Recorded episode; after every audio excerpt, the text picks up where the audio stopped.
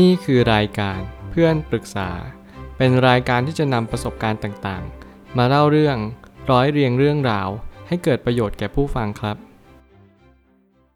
สวัสดีครับผมแอดมินเพจเพื่อนปรึกษาครับ วันนี้ผมอยากจะมาชวนคุยเรื่อง หนังสือ You Are Not Listening What You Are Missing and Why It Matters ของเคทเมอร์ฟี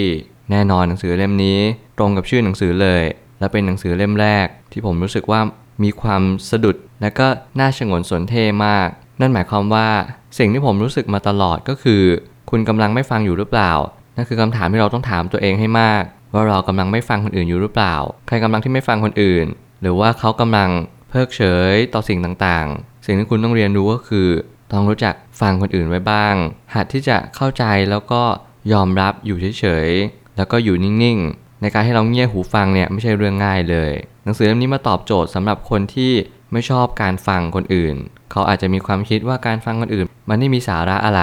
หรือว่าการฟังคนอื่นมันเป็นสิ่งที่แล้วมันเกี่ยวอะไรกับตัวเราล่ะ แน่นอนสังคมยุคนี้ มีคนมากมายที่ไม่ค่อยฟังคนอื่น ผมจึงอ่านหนังสือเล่มนี้แล้วผมอยากจะอธิบายว่า สิ่งที่สำคัญต่อชีวิตของทุกคน ก็คือการรับฟังกันนั่นเอง ผมไม่ตั้งคำถามขึ้นมาว่า หากเรามีคำถามว่าทำไมเราต้องฟังคนอื่นพูดกันด้วยละ่ะ ถ้าเราไม่ฟังจะเป็นปัญหาหนักขนาดนั้นเลยเหรอ เราควรจะอ่านหนังสือเล่มนี้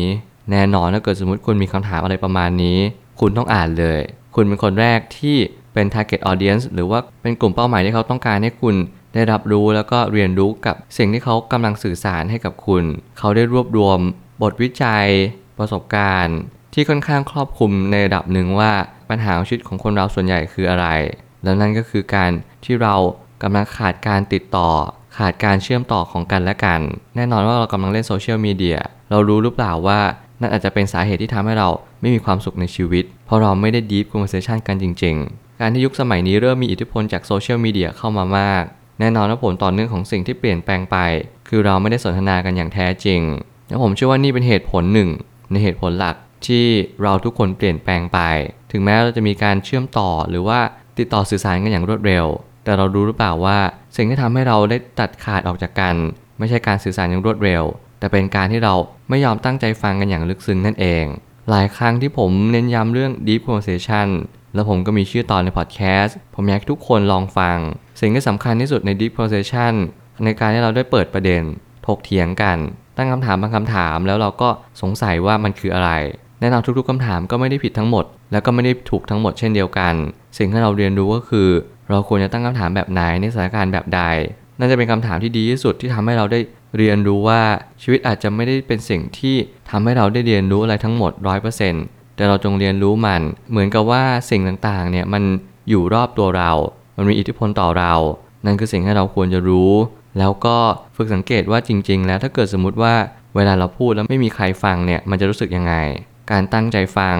การ active listening ไม่ใช่เรื่องง่าย มันต้องเต็มเปลี่ยมไปด้วยการใส่ใจ นั่นอาจจะเป็นเหตุผลที่แท้จริงของการ ที่เราตั้งใจฟังกันอย่างแท้จริงก็ได้ เมื่อการสนทนาไม่เกิดขึ้น ก็กลายเป็นว่าต่างคนต่างพูดเรื่องของตัวเอง จึงไม่มีผู้ฟังเกิดขึ้นมาเลยพอไม่มีผู้ฟังจึงไม่มีคนที่เข้าใจเรา ทุกคนเหมือนขมักเขม้นที่จะพูดตลอดเวลา ผมอยู่ในสังคม ไม่ว่าเป็นครอบครัวเป็นเพื่อน หรืออยู่กับแฟนก็ตาม ผมอยากให้ทุกคนลองสังเกต เพราะตัวผมเองเนี่ยสังเกตอยู่บ่อยครั้งมากว่า ทุกคนอยากจะพูดมากกว่าอยากจะฟัง ซึ่งแน่นอนว่าการพูดเนี่ยทำให้คุณไม่มีความรู้ แต่การฟังทำให้คุณเพิ่มความรู้ได้มากยิ่งขึ้น ไม่ว่าคุณกำลังจะพูดหรือคุณจะฟังผมอยากให้คุณลองฟังสิ่งเหล่านี้ เพราะว่ามันจะเป็นประโยชน์สำหรับตัวคุณ เมื่อไหร่ก็ตามที่เราพูด แน่นอน เราก็จะขาดการเข้าใจซึ่งกันและกัน เมื่อไหร่ที่เราพูด เราก็จะรู้สึกว่าตัวเราสำคัญ แต่เมื่อไหร่ที่เราฟังเรารู้สึกว่าเรามีความรู้ เราเข้าใจคนอื่นมากขึ้น แถมเรายังลดละอัตราตัวตนได้มากยิ่งขึ้นด้วย สิ่งเหล่านี้เป็นสิ่งที่เราต้องสอบทานเอา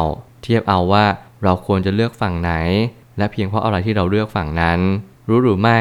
ว่าเหตุผลที่แท้จริงของการไม่ฟัง ไม่ใช่เพราะไม่อยากฟัง แต่เพราะจุดเริ่มต้นของการฟัง คือการเรียนรู้เรื่องของอีกบุคคลหนึ่ง ซึ่งไม่มีความเกี่ยวข้องกับเราเลยในเชิงรูปธรรม นี่คือความจริงของชีวิตว่าบางครั้งเนี่ยเราไม่สามารถจะไปกำหนดกะเกณฑ์อะไรได้ เพียงเพราะว่าการที่เราไม่รับฟัง เบื้องหลังลึกๆก็คือ เขาไม่เกี่ยวข้องอะไรกับเราเลย การที่เขาไม่เกี่ยวข้องอะไรกับเรา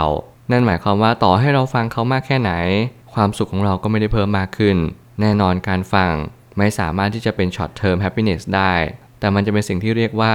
long term happiness มากกว่า ซึ่งการที่เราฟังคนอื่นมาก มันทำให้เรารู้จักที่จะฟังตัวเองมากเช่นกัน หลายคนอาจจะเริ่มต้นไม่ถูก ผมอยากจะแนะนำว่าให้คุณลองเริ่มต้นฟังเสียงหัวใจของตัวเอง เสียงเรียก the calling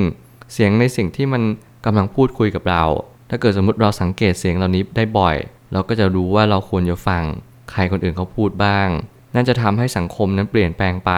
รวมถึงความสุขในชีวิตประจำวันของคุณ ก็จะเพิ่มมากขึ้นตามเช่นกัน สุดท้ายนี้เมื่อการพูดเรื่องของตัวเองเป็นประจำ มันจะรวมไปถึงการเสพติดที่จะอยู่คนเดียว หรือเสพติดที่จะพูดให้คนอื่นยอมรับในตัวเรา แล้วทางออกเดียวที่เราจะแก้ไขเรื่องนี้ได้ ก็คือการเปิดใจรับฟังนั่นเอง หากวันนี้คุณยังไม่เปิดใจรับฟังตัวเองและผู้อื่น จงเปิดใจได้แล้วตั้งแต่วันนี้ นี่คือโอกาสที่ดีที่สุด ที่ผมเชื่อว่าเราจะต้องเปลี่ยนแปลงโลกใบนี้ ด้วยการเริ่มต้นเปลี่ยนแปลงตัวเอง หนังสือเล่มนี้มาย้ำเตือน มันเป็นสัญญาณที่ชัดเจนมาก ว่าเรากำลังขาดการเชื่อมต่อ ผมไม่อยากให้ทุกคนขาดการเชื่อมต่อแบบถาวร ขอให้การพูดพอดแคสต์ครั้งนี้ไปย้ำเตือนว่าเราควรจะฟังกันอย่างแท้จริง คุยแบบ deep conversation ฟังเสียงเรียกของหัวใจตัวเอง และอย่าลืมเด็ดขาดที่จะรู้จักฟังคนอื่นเขาบ้าง เพราะว่าการฟังก่อเกิดประโยชน์และความรู้ แถมคุณยังได้ความสุขแบบระยะยาวอีก นี่คือสิ่งที่สำคัญที่สุดที่คุณจะพึงได้รับ ผมเชื่อว่าทุกปัญหาย่อมมีทางออกเสมอ ขอบคุณครับ รวมถึงคุณสามารถแชร์ประสบการณ์ ผ่านทาง Facebook Twitter และ YouTube และอย่าลืมติด Hashtag เพื่อนปรึกษาหรือ f r ร e n d t a l k a ด้วยนะครับ